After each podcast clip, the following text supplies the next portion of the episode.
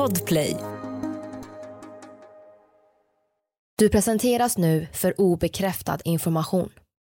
I avsnittet får du höra om konspirationsteorier och varför vissa människor tror på dessa.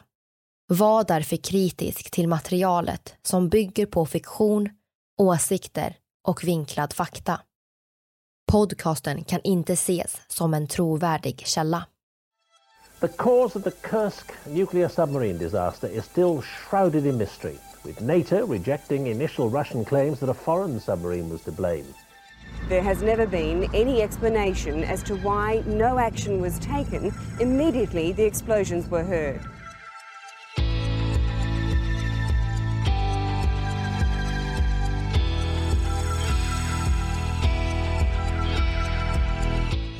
Det här är podden för dig som är intresserad av en annan version av verkligheten. En version som tar upp alternativa teorier, mystiska sammanträffanden och diskussioner om vad som kan vara sant. Mitt namn är Vivi. Och mitt namn är Aida. Och det här är konspirationsteorier.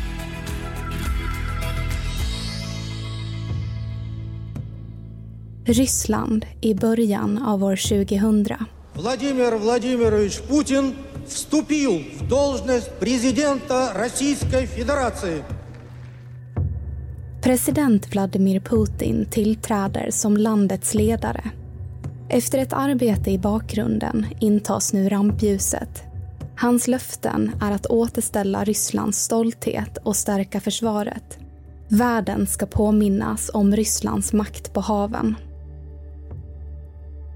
I augusti samma år genomförs den planerade övningen Summer X som en markering för Putins första hundra dagar som president.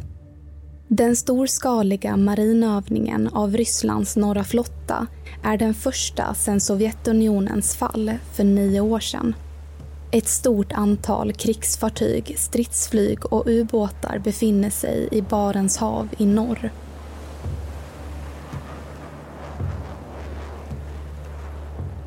För väst är flottövningen ett perfekt tillfälle att registrera och samla information och framför allt analysera vapen som lämnats efter övningen.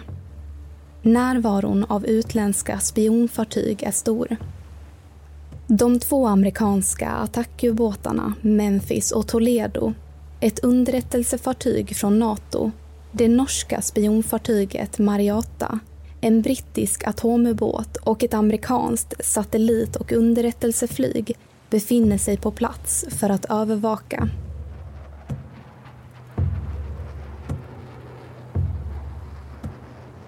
Enligt uppgifter ska Ryssland testa en toppmodern torped, Skvall.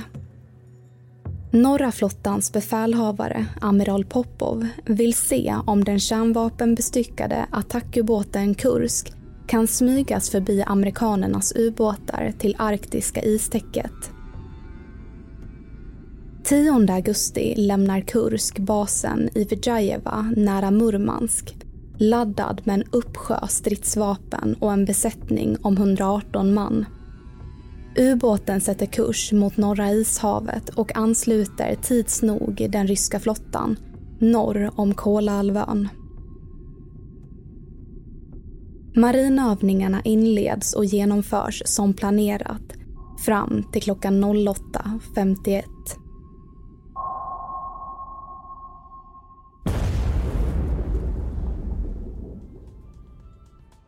Idag ska vi diskutera en konspirationsteori om atomubåten Kursk.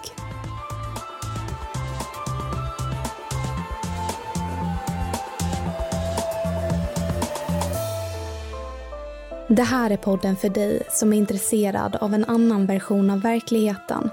En version som tar upp alternativa teorier, mystiska sammanträffanden och diskussioner om vad som kan vara sant.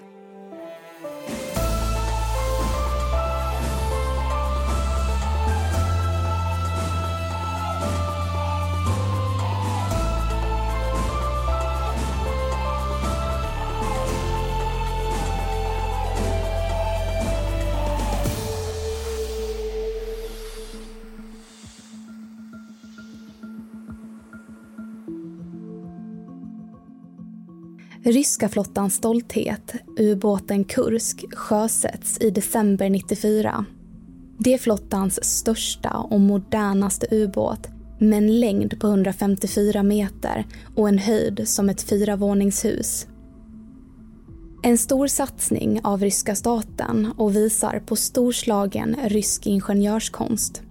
Kursk, som är namngiven efter slaget vid Kursk, är ryska flottans kronjuvel, både taktiskt och tekniskt bäst i världen. Kursk är konstruerad att kunna vistas under ytan i 120 dagar och kan dyka till 500 meter djup. Med sitt dubbla skrov anses ubåten vara osänkbar, lite som Titanic. Byggda av solida material ska skroven vara motståndskraftiga mot torpeder och kollisioner. Det yttre skrovet är byggt för att minska risken att bli upptäckt av ytfartyg och andra ubåtar med tanken att kunna försvinna och vara ett ständigt osäkerhetsmoment. I fråga om eldkraft och vapensystem kan ingen ubåt i västvärlden tävla med Kursk. Ubåten är rustad med två kärnreaktorer. Uppgiften är primärt att attackera hangarfartyg och främmande ubåtar och med kapacitet att anfalla hamnar och kustnära städer. De mäktigaste vapnen är gömda i fartygskroppen mellan ubåtens yttre och inre skrov. Bland dessa högteknologiska vapen finns 24 kryssningsrobotar med multipla kärnstridsspetsar och automatisk målsökning. Där varje missil har en nukleär effekt på 500 kiloton. Det är långt över Hiroshima-bomben.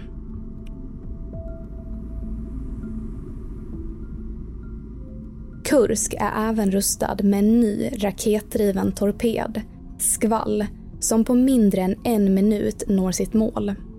Hemligheten ligger i en ny teknologi.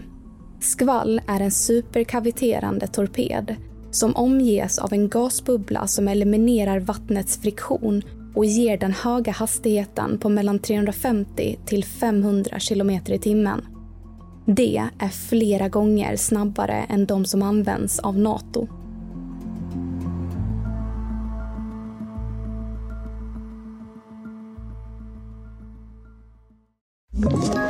Ett poddtips från Podplay. I fallen jag aldrig glömmer djupdyker Hasse Aro i arbetet bakom några av Sveriges mest uppseendeväckande brottsutredningar går vi in med hemlig telefonavlyssning och, och då upplever vi att vi får en total förändring av hans beteende. Vad är det som händer nu? Vem är det som läcker? Och så säger han att jag är kriminell, jag har varit kriminell i hela mitt liv men att mörda ett barn, där går min gräns.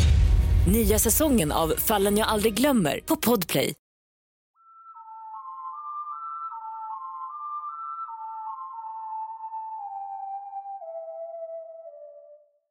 Den marina övningen i augusti kommer med en strategisk vikt för ryssarna. Ett slags skyltfönster för rysk marinteknologi. Övningen inkluderar anfall och lokalisering och ämnar samtidigt visa upp flottans förmågor för omvärlden och för Nato.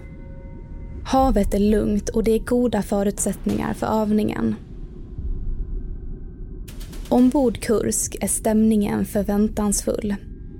Klockan närmar sig halv nio lördagen den 12 augusti och snart ska den årliga marinövningen kulminera i ett angrepp på flaggskeppet Peter den store. Kursk meddelar kontrolltornet och dyker ljudlöst ner 20 meter till periskopdjup för att förbereda nästa vapenövning, torpedskjutning. Ett larm skjuter i högtalarna med order att inta positioner. Torpeden av typen 65 76A är på plats och redo att avfyras.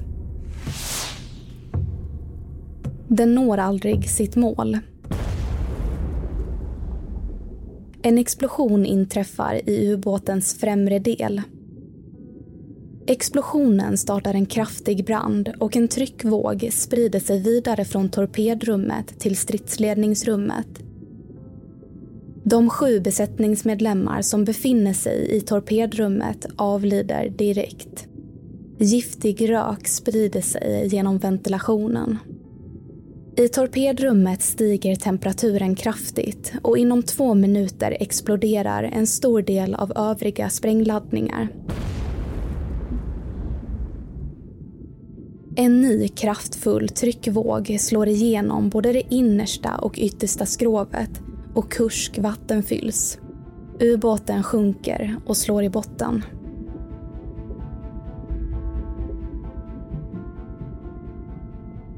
Belysning, ventilation, värme och kommunikationssystem slås ut.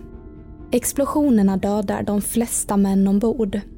De som överlever tar snabbt på sig överlevnadsdräkter och rör sig bort från smällen akterut till nödluckan i ubåtens nionde sektion. Det är mörkt. Ubåtens primära flyktväg är översvämmad och deras enda chans är en nödlucka med en slusskammare. Men den är riskabel. 23 män samlas i en avgränsad sektion i ubåtens akter, maskinrummet. Vatten sipprar in i vraket och koldioxidnivån stiger. Nödbelysningen är svag. Drygt 100 meter under ytan fattar kaptenlöjtnant Dmitrij Kalesnikov penna och papper och antecknar ett kort meddelande. Lappen innehåller datum och tid, sjömännens namn och ansvarsområde. Det har gått en timme och 45 minuter sedan den andra explosionen och i meddelandet berättas att trycket ökar, syret försvinner och att männen inte kan ta sig ut. Han viker ihop lappen, stoppar den i fickan och väntar på räddning.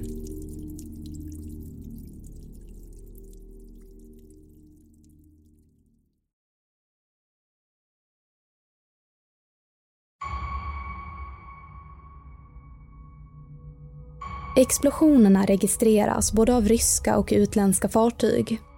Flera seismografiska mätstationer registrerar skakningarna. Den andra nästan 250 gånger kraftigare än den första. Nordflottans befälhavare, amiral Popov, befinner sig ombord flaggskeppet Peter den store och är inte orolig. Initialt tros explosionerna vara en del av övningen och noteringar om smällarna leder inte till någon åtgärd. Det går sex timmar och Kursk misslyckas genomföra den planerade kontakten. Solens strålar försvinner sakta bakom horisonten. En oro smyger sig fram på Nordflottans kommando. Sent på lördagskvällen inleds ett sökande efter den försvunna ubåten, utan framgång. Mörker, föråldrad utrustning och svåra väderförhållanden gör det svårt för marinen att lokalisera Kursk. När klockan har passerat elva på kvällen utlyser Nordflottan nödlarm vid samma tidpunkt som Kursk skulle intagit ytläge. Övningen avbryts och ett större sökande påbörjas där Barents hav finkammas med ekolod. Men Kursk är borta.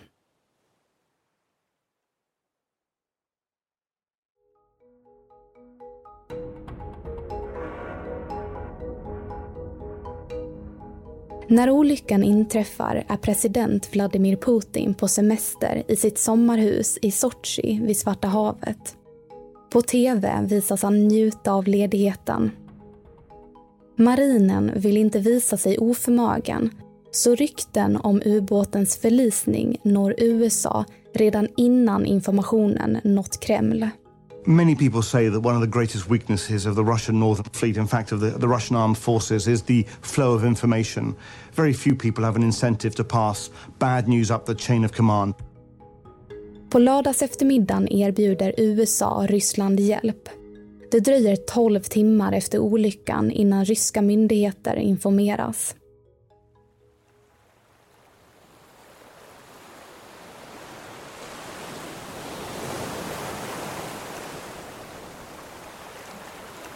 När söndagsmorgonen gryr berättar amiral Popov med stolthet om övningens framsteg till ryska reportrar. Den knapphändiga informationen blandas med rykten och spekulationer. Något känns fel.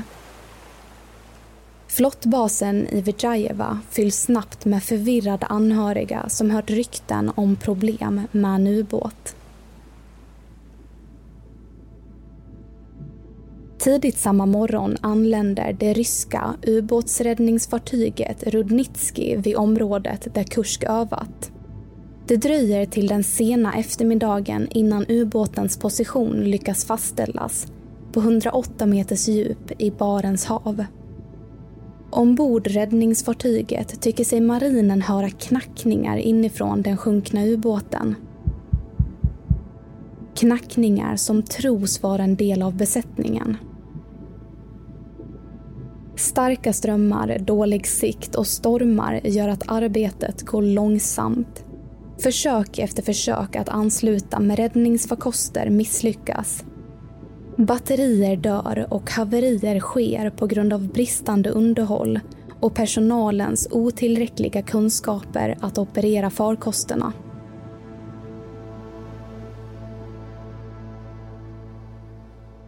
Samtidigt växer en internationell oro kring männen som nu är fångade inuti en havererad ubåt i mörker och kyla med minimalt syreupptag. Flertalet västländer erbjuder hjälp. Även i Sverige förbereds ubåtsräddningsfartyget HMS Belos om en fråga från Ryssland skulle komma. Brittiska och norska myndigheter står redo med räddningsfarkoster. Även USA erbjuder sig bistå med experthjälp.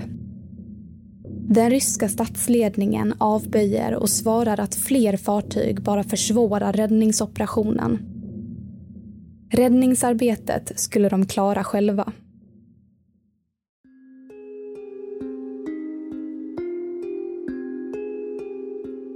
Två dagar efter olyckan informeras den ryska befolkningen om Kursk via tv. Det första officiella beskedet innehåller direkta osanningar. Lögnerna presenteras genom ett fax till pressen av en talesman för flottan. Det berättas att Kursk sjönk till havsbotten på söndagen och inte på lördagen på grund av en mindre teknisk incident. Det finns inga kärnvapen ombord. Man håller radiokontakt och förser ubåten med syrgas och elektricitet. Alla ombord är vid liv. Samma dag presenterar en amiral inom flottan den första teorin. Att olyckan orsakats av en kollision med en närgången amerikansk ubåt.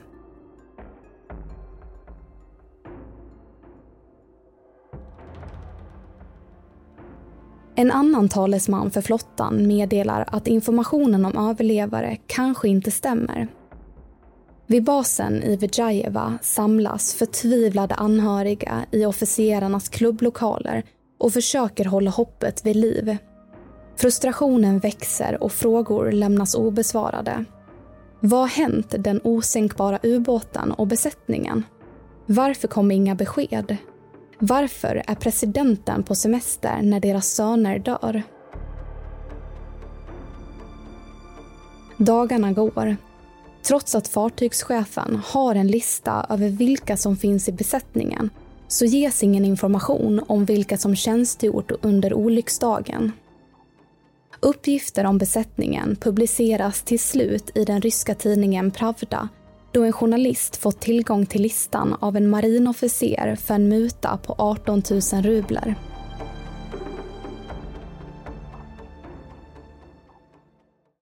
Ny säsong av Robinson på TV4 Play. Hetta, storm, hunger. Det har hela tiden varit en kamp. Nu är det blod och tårar. Fan händer just det. det detta är inte okej. Okay. Robinson 2024, nu fucking kör vi. Streama söndag på TV4 Play. Ett poddtips från Podplay. I podden Något Kaiko garanterar östgötarna Brutti och jag Davva dig en stor dos skratt. Där följer jag pladask för köttätandet igen. Man är lite som en jävla vampyr. Man har fått lite blodsmak och då måste man ha mer. Udda spaningar, fängslande anekdoter och en och annan arg rant. Jag måste ha mitt kaffe på morgonen för annars är jag ingen trevlig människa. Då är du ingen trevlig människa, punkt. Något Kaiko, hör du på Podplay. Därför är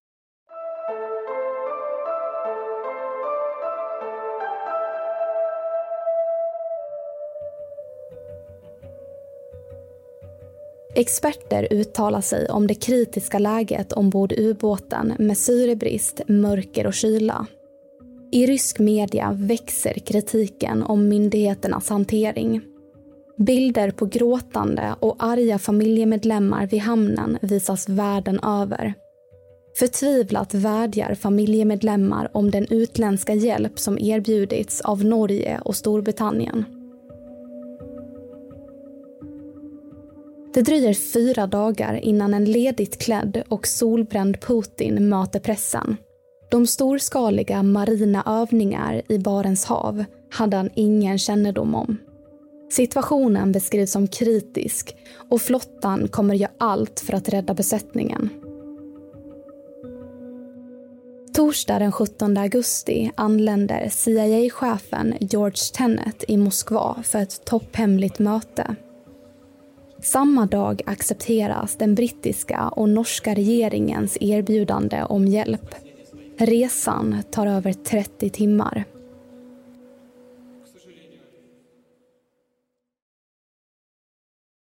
På fredagen kallas anhöriga till ett möte i Vijayeva. Rysslands vice premiärminister Ilja Klebanov har tilldelats uppdraget att leda haverikommissionen och svarar på frågor.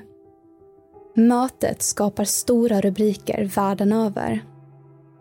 I klippet hörs en förtvivlad mamma som avbryter premiärministern.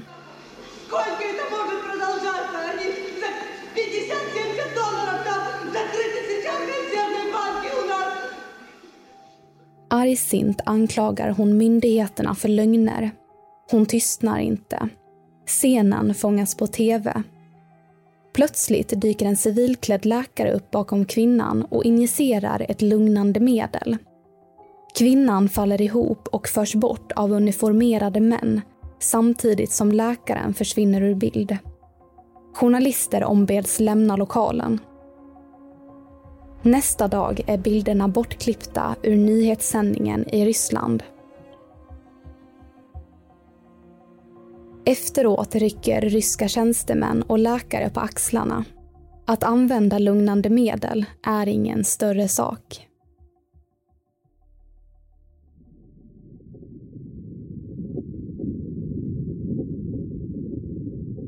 Till sist anländer det norska fartyget Seaway Eagle vid olycksplatsen med den brittiska räddningsubåten LR5 ombord. De får order att avvakta. Det dröjer till söndagen den 20 augusti innan norska dykare får tillåtelse att försöka nå Kursk med tydliga restriktioner om att inte vistas i vissa delar av vraket. Ubåten ligger raklång på botten. Fören är söndersliten men den bakre delen är hel. De tar sig fram till ubåtens nödlucka, knackar en nödkod på skrovet och lyssnar efter livstecken.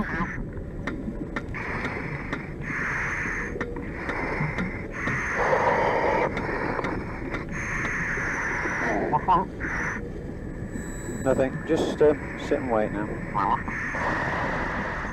Tystnad. När dykarna öppnar luckan är ubåten helt vattenfylld. Räddningen kom för sent. Alla 118 besättningsmedlemmar är döda. Räddningsarbetet avbryts. I ett tv-sänt tal berättar befälhavaren Mikhail Motsak att Kursk översvämmats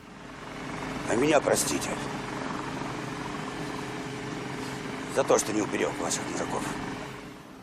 Amiral Popov, Nordflottans befälhavare, tar av sig sin sjömanshatt och ber om ursäkt till de anhöriga att han inte kunde rädda deras söner.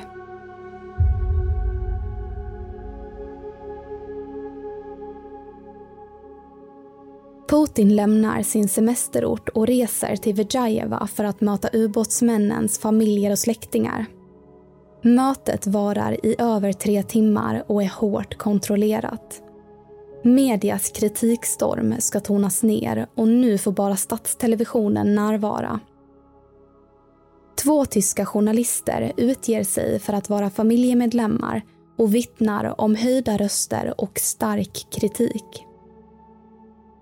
Desperat undrar anhöriga varför regeringen väntat så länge med att acceptera den utländska räddningshjälp som erbjudits. Kallt och irriterat svarar Putin att det är lögner. Inte från militären, utan från oberoende media. Han skyller på oligarkerna och säger att media utnyttjar tragedin och hotar att straffa och motverka deras inflytande. Han ska se till att folket får en ärlig och objektiv media. Samma dag meddelar ryska regimen en rekordstor ersättning till de anhöriga från staten. Varje anhörigs familj erbjuds en lägenhet och 720 000 rublar.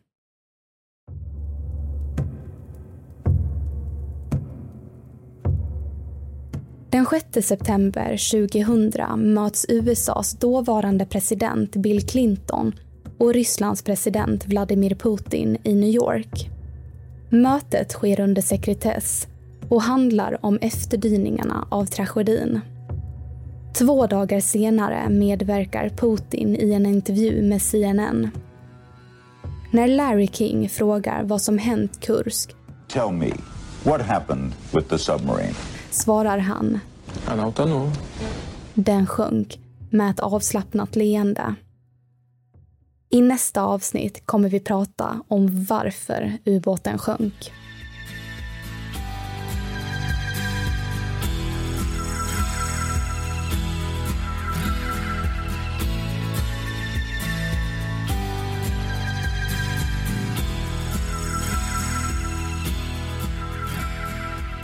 Du har lyssnat på Ubåten Kursk.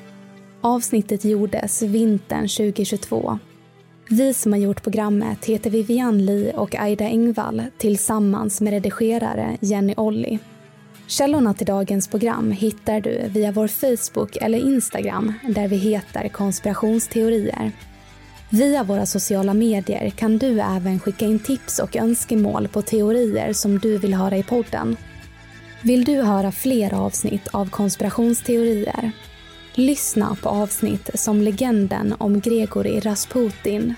In that room with the prince and Rasputin were three cakes and two glasses of wine, each of them laced with poison. Pentagons UFO-rapport I, I honestly don't know. I don't think that we have developed that technology. och mycket mer.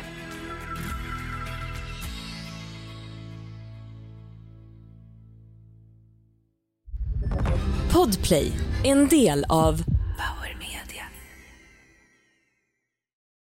Ny säsong av Robinson på TV4 Play.